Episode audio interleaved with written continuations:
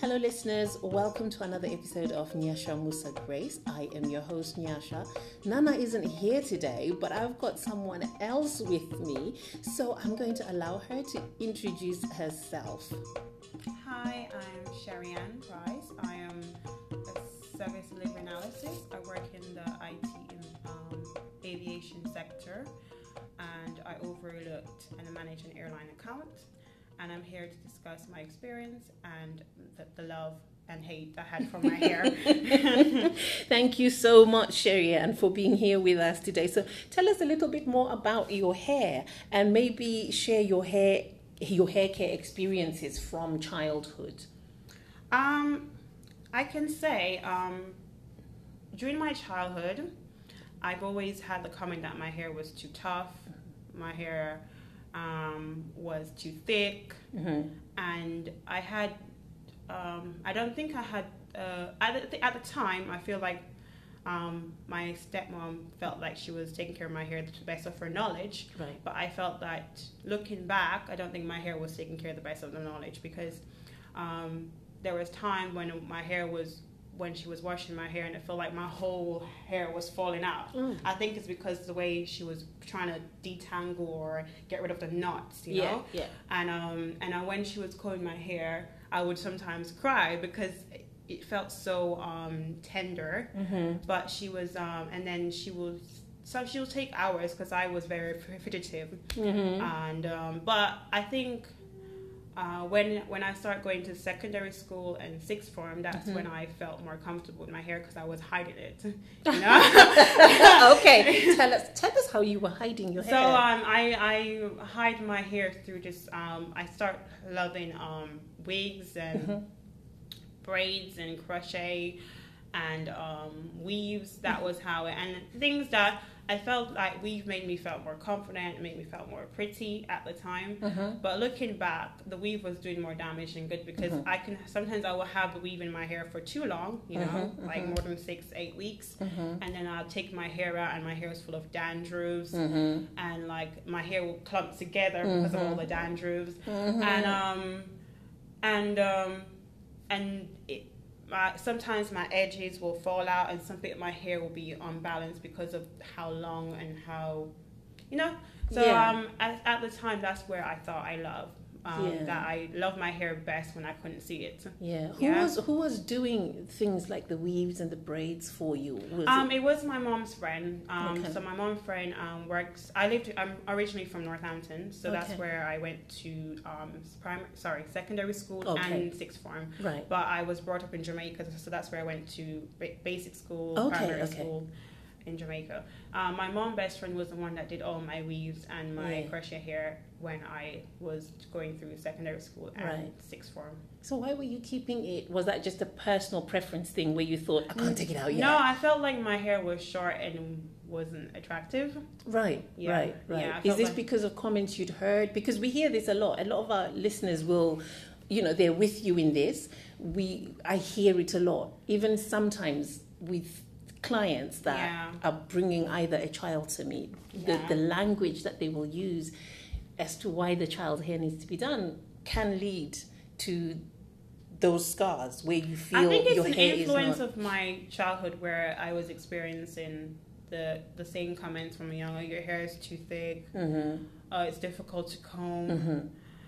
Um, and also, when I was younger, I had a, a episode where um, I had um, I think it's called fungi, where I lost all my hair, and I had I Yes. had to grow back my hair, and my hair didn't grow back to the length it was No. prior that. So my dad had to bald my whole head. So I think it was around the age seven and eight that Yeah. I, my whole head had to be bald.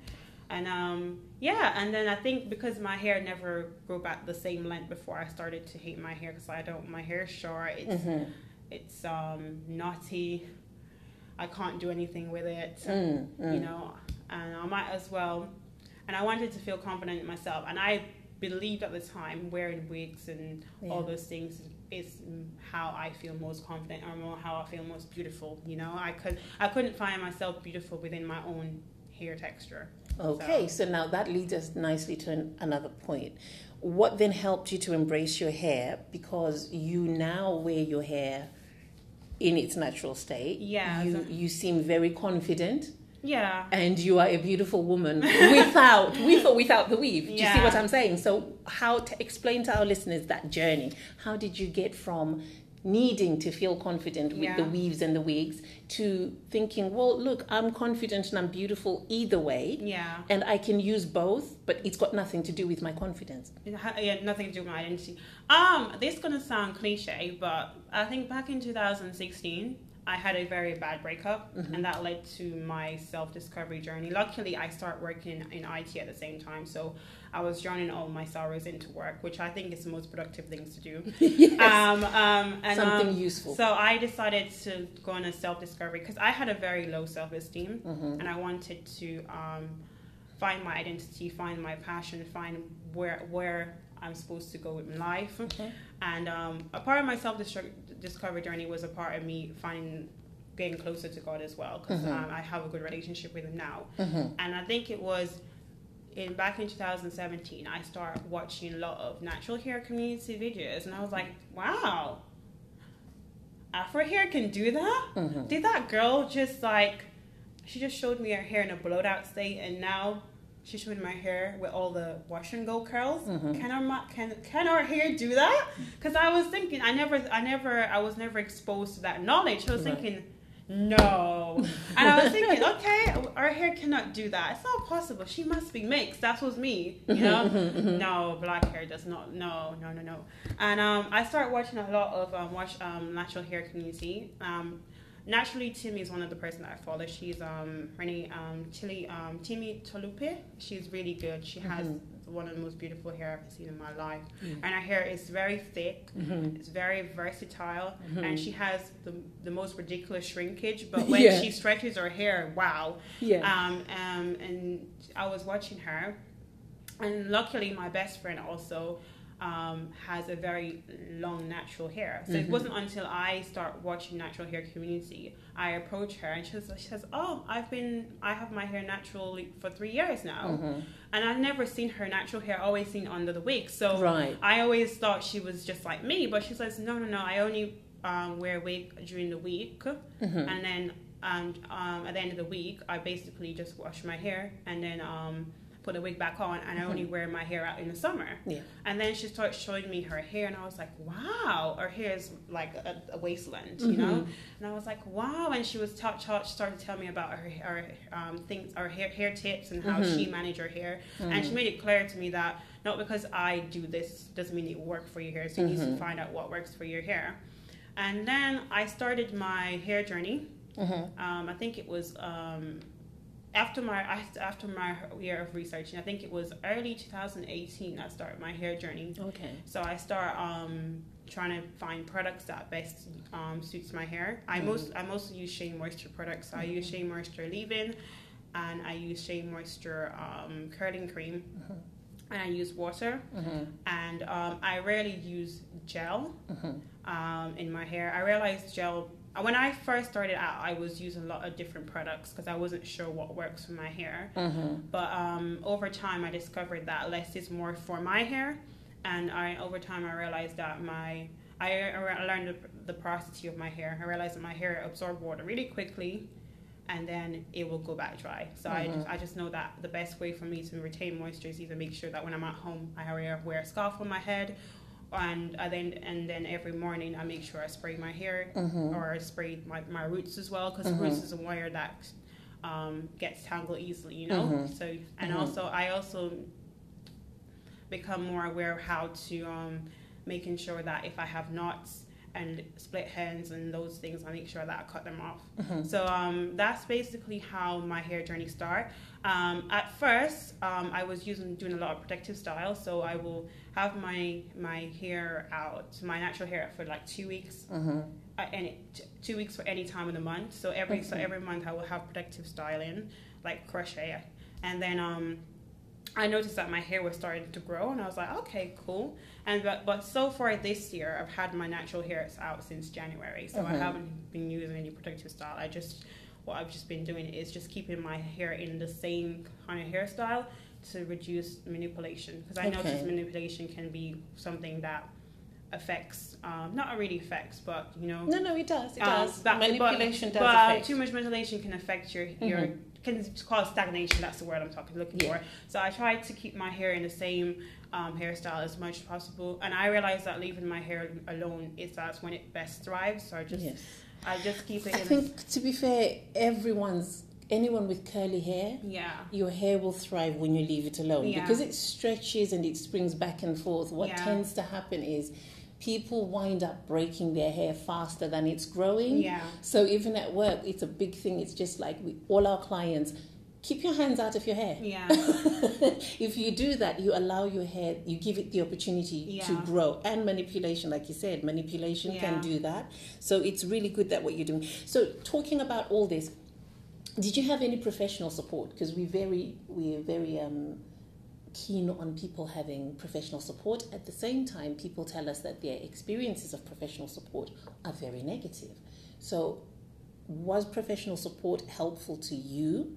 And if not, what do you think needs to change in order for people to enjoy the salon experience? Oh, professional support in the salon. Mm, Um, mm, um, or from a qualified Um, hair no, I have not had a professional support. Right. My my knowledge was mostly from um, um, watching YouTubers and also my close best friend. Okay. Um, and I find that um, I do realize that there is a small natural hair salon. I'm not really aware of many natural hair salon that focuses on um, natural, like women going there to do wash and goes or braid outs or you know things like that. There's a lot more than you twister. realize. I, I don't. Yeah. Real, I'm not aware of them. Okay? Okay. maybe I think I I am I I think there is, but I'm not Mhm. aware of them or where they are within my local community. Right. But I find that at um, most um, black salons, when you try to bring up um, a conversation regarding natural hair washing and goes, they try to stop it, Right. and I find that they're focusing more on style Okay. and um, and presentation of the hair that they want to put in your hair over the actual the care of your hair. right. And I find that they're more focused on making sure that they do your hair as quickly as possible so they can attend to the next customer. So Mm. it's more about efficiency for them, you know, because it's more the more customer they can see, the more revenue they can have, you know.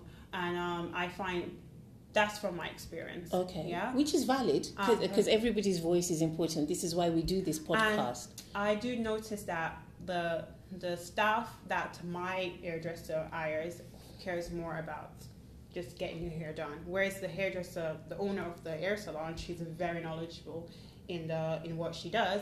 But unfortunately, she's a busy lady. She, so, what So- do you think? What do you think needs to happen if she was to hear this, right? Because this, her this she is- she she rocks her natural hair Yeah. And her hair is beautiful. Yeah. Um, but um, I guess she puts her trust in her staff to fulfill her responsibility because she's not only does she has a, a salon, she specializes in food, she specializes in um, clothes. So she's has she's a div- she has a diverse profile in what she does.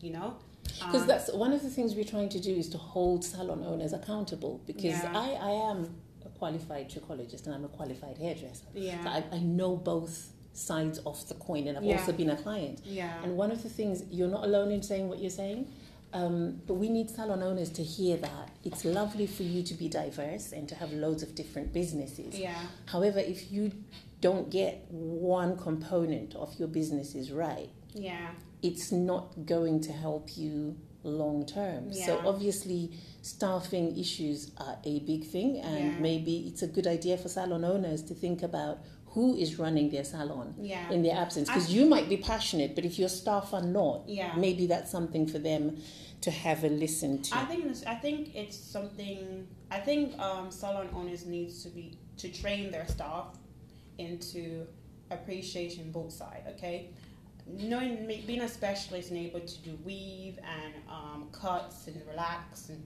and um, braids, but I also make sure that they they're fully aware of how to care and maintain and protect natural hair. So if someone wants to come to the salon to do a wash and go, uh, you should fulfill it properly. And while doing it, you can you can speak to the person about their hair texture, how their hair, how you, their hair feels in your hand, Yeah. and you can advise them the best. You can educate them. Yeah, educate them based on their hair type, not based on your hair type. No. So, like, the next, if the person comes to the salon again, Mhm. they can know. Okay, if they come to your salon, they can say like, you know what, I try wash and go based on the instruction the instruction gave me, Yeah. and it turned out well. Yeah. Because a lot of people who go to the salon will say that I can't do my wash and go properly. Because Yeah. people, you will do your wash and go, but you can't get the definition that you want. Mhm. You know, Mhm. so if you if you can get if a, s- a hairdresser can do a wash and go and let you feel confident in your own skin Mhm. and let you leave the salon, that is even a good experience as when you ask for a weave. You know. Yes, yes. So, so um, that's all I'm saying. I I, think I need um, you to say that a little bit louder.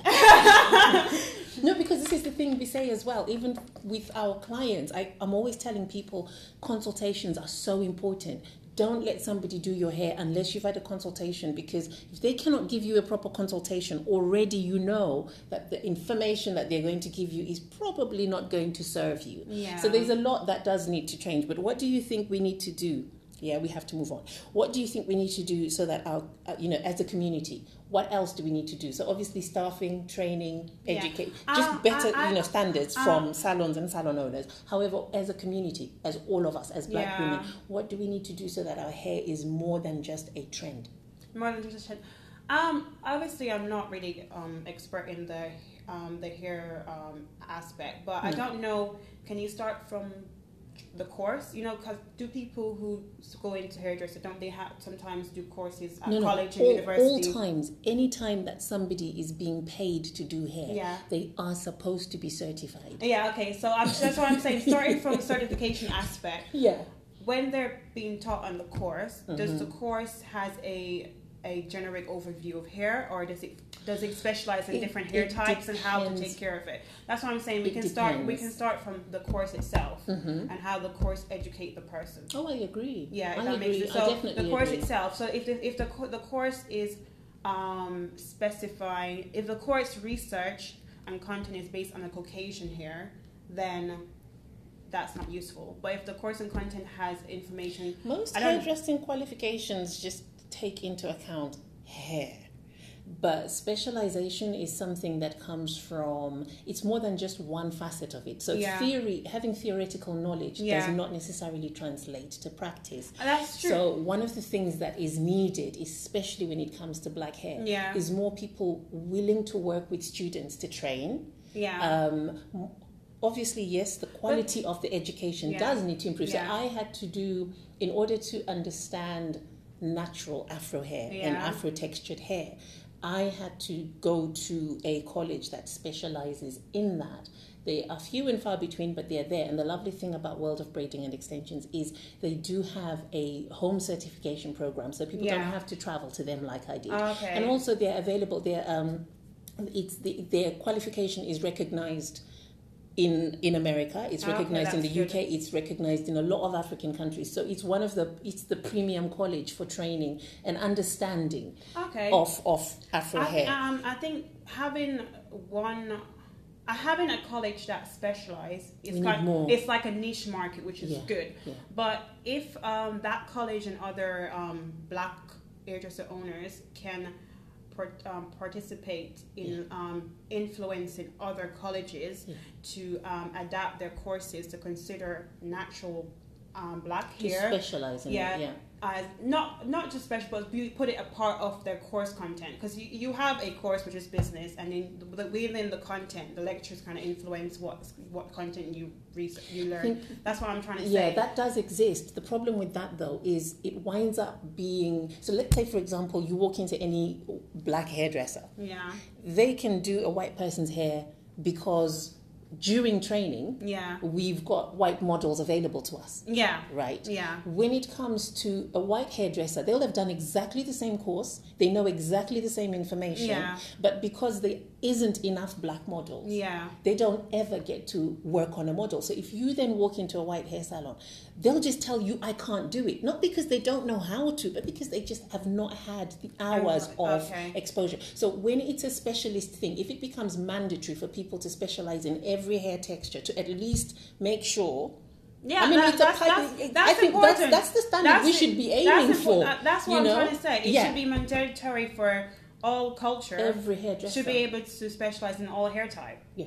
It should be mandatory, and it, Yeah. it starts from the education system. Because if you have to be qualified Yeah. to be a hair specialist, Mhm. then it should start from the content and, and the course that you have to Okay. research and What do. do you think? Because now, speaking from the other side of the styling Yeah. chair, one of the biggest complaints is that a lot of black hair salons feel, or at least stylists feel, disrespected by clients because people assume they're not educated yeah. and therefore people are not willing to pay a fair price. So if you look at the pricing for maybe, say, a wash and blow dry in a Caucasian hair salon, yeah. and you look at the prices, there's a lot more work that goes into caring for curly hair. And the Yeah. curlier your hair, Yeah. the more the work, especially for it to not be a traumatizing experience. So it's very slow, yeah. but people aren't willing to pay the price. What can we do so that people, black women especially, understand? Because a lot, what happens is I will have people that will spend three, four, five hundred pounds on their extensions, yeah. and they want it done properly, doesn't hurt, Yeah. no breakage, no nothing. Yeah. They want it done in four hours Mm. For stupid money. Mm. What do we, what can we do as a community about that? And that's a difficult question Mm. because um, I, I don't. I think there are some clients which are problematic, but I don't think every single client is problematic. And I do notice that um, clients will, clients tend to go to the same hairdresser over and over again if they feel comfortable and trust Mhm. that hairdresser. So if a person goes to a salon and have a bad experience there, they will Mhm. speak their mind. They will Mhm. pay the price they want to pay and not return. But if they if they are feel if they trust the, the salon owner and the experience there, they're willing to wait to Yes. be seen and they're willing to pay whatever price that the hairdresser asks for. But the problem is that when you when you become a regular customer, over time that customer expect to have favors or discount.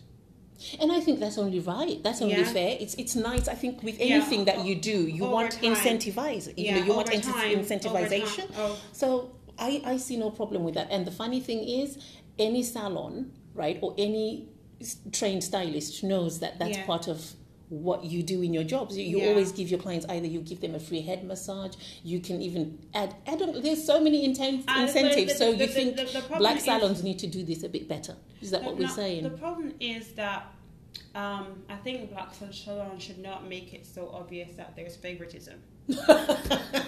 because I mean, like, right. well, well, because when you, if someone's, if there's a new customer that comes to you, Yeah. you, they need to have the same experience as your regular customer, yeah. and that's how you retain business. Okay. Standards. So um, if you're if they can see that your regular customer comes in and say, "Oh, Charlene, yeah, give me that one, five pound. Okay, give me that one, twenty pound. Yeah, Mhm. okay. Uh, I have a uh, I have a, a funeral to go to today at one. So can you can you come and do my hair, please? Yeah. And yeah, Yeah. and then she was like, "This person was before this, Yeah. and this person was Yeah. like, I was before you." Um, my appointment's at 10 o'clock, and now she's like, I'm a regular customer, and I just arrived. Okay, you can come. Okay, get your hair done. And then the regular customer got hair done and it's gone. And I don't think that should be the case. I understand that's a regular customer, but I think if a customer Bad business practice. if a customer um, has come in, if you agree a time slot for that customer, you should give that time slot to that customer. Even if that regular customer is a regular customer, if she didn't make an appointment, to simply say that I will assist you when I'm next available, or ask them, can you ask them to give you an appointment? Because when you show favoritism, it makes a uh, favoritism and also give different price. So if you're paying a new customer, asking thirty five pound for a um, a braid, and then the regular customer comes in, you say I'm only going to charge you twenty pound.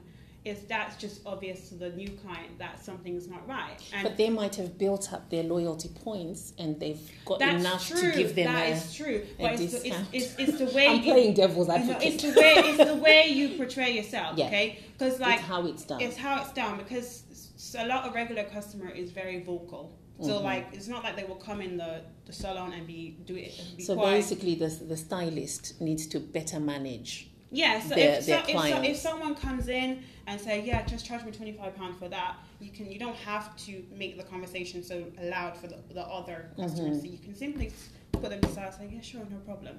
You know, because it makes sense that over time you build a rapport, and then obviously you, you, you experience. Also, then maybe the language that is used. They Yeah, can say, "Can I use some of my loyalty points?" Yeah. Then at least new clients will be aware of the fact that oh, there's a loyalty scheme yeah, here. I think it's the language um, and their approach as well. Yeah. I mean, uh, their language and their approach. So you, it's just in my role, I can manage different circumstances according to the circumstances and according to the person's personality. Yeah. You can't have one approach for everything. That's so if true. you have a favorite customer comes in.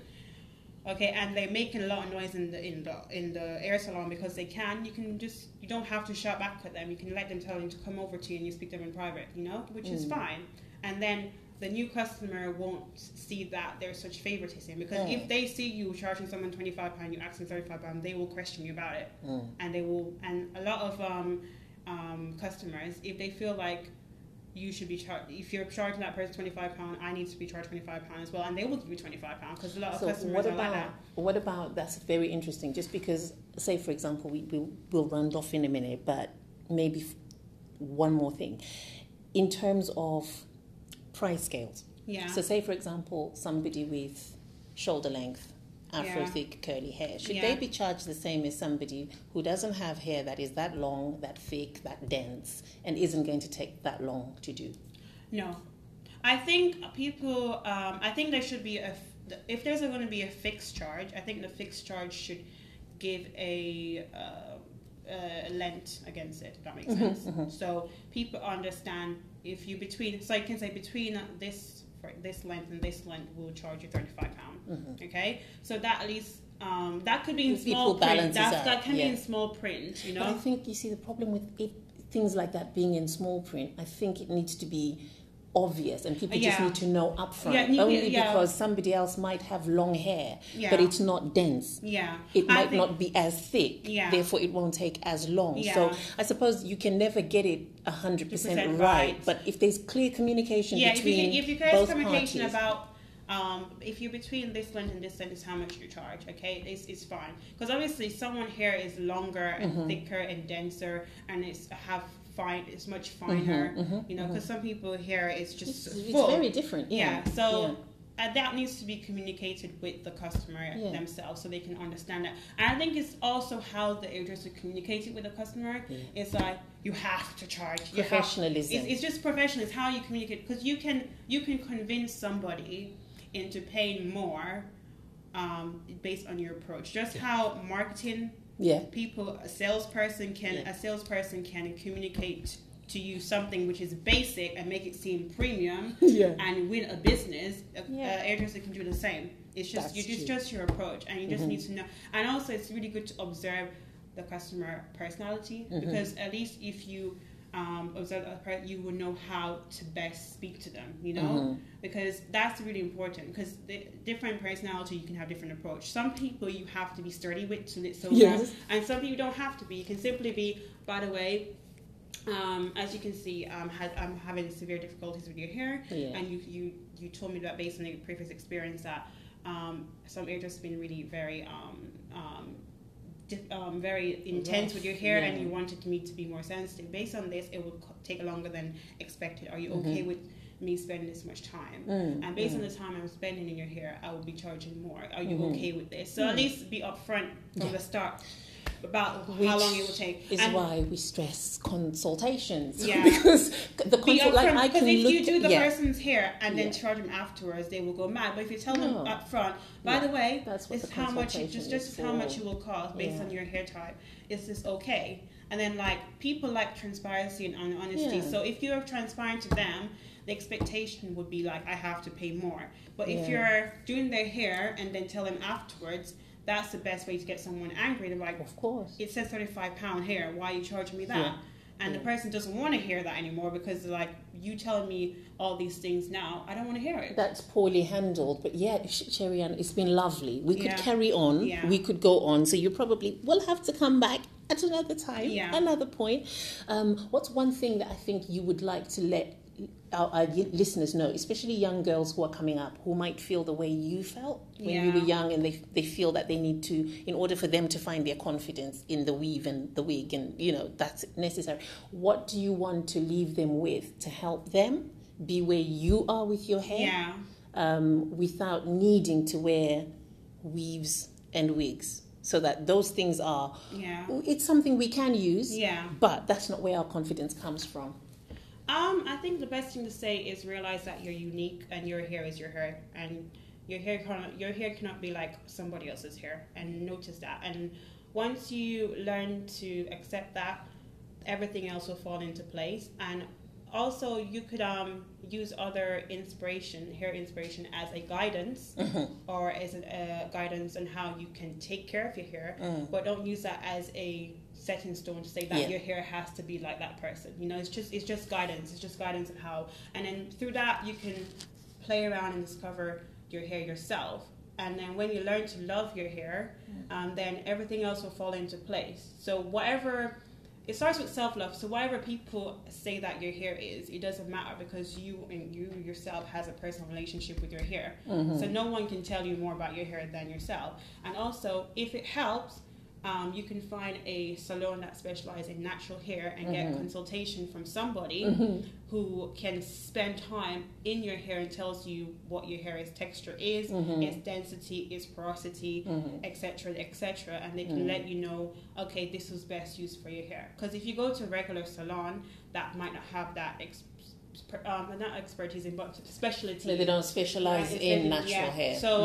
um, you may not know that. So it's best to just learn to love your hair for what it is and and use finding inspiration on YouTube or a natural or, or a, a social media inspired um, Mm-hmm. influencer, and also go to someone that you can consult because an expert is best to tell you how. Mm-hmm. Yes. Yeah. You see, where, where I think a lot of people do things by trial and error, I can look and I can diagnose. And that's what a lot of people who are trained to handle natural Mm-hmm. Yeah. hair can. Just like with Caucasians, you know, you look at the problem, you can see, okay, tweak this, tweak that. What's Yeah. in, you know, you look at what's in the ingredients, what's your diet like, what's this. There's a lot of things that we do know Yeah. that influencers and YouTubers are finding out by trial and error and they don't understand the science behind that. Yeah. So it's like, you know what? Most good salons will give you a free consultation. So I hope you guys take on board what Sherry Ann has said. And on that note, we're going to say, Sherry Ann, thank you so much. Oh, thank you. We, we've, I've enjoyed talking to you and look Thank forward to having you back. No problem. Anytime, just give me a time and date, and I'll be there. Very good. See you guys next time.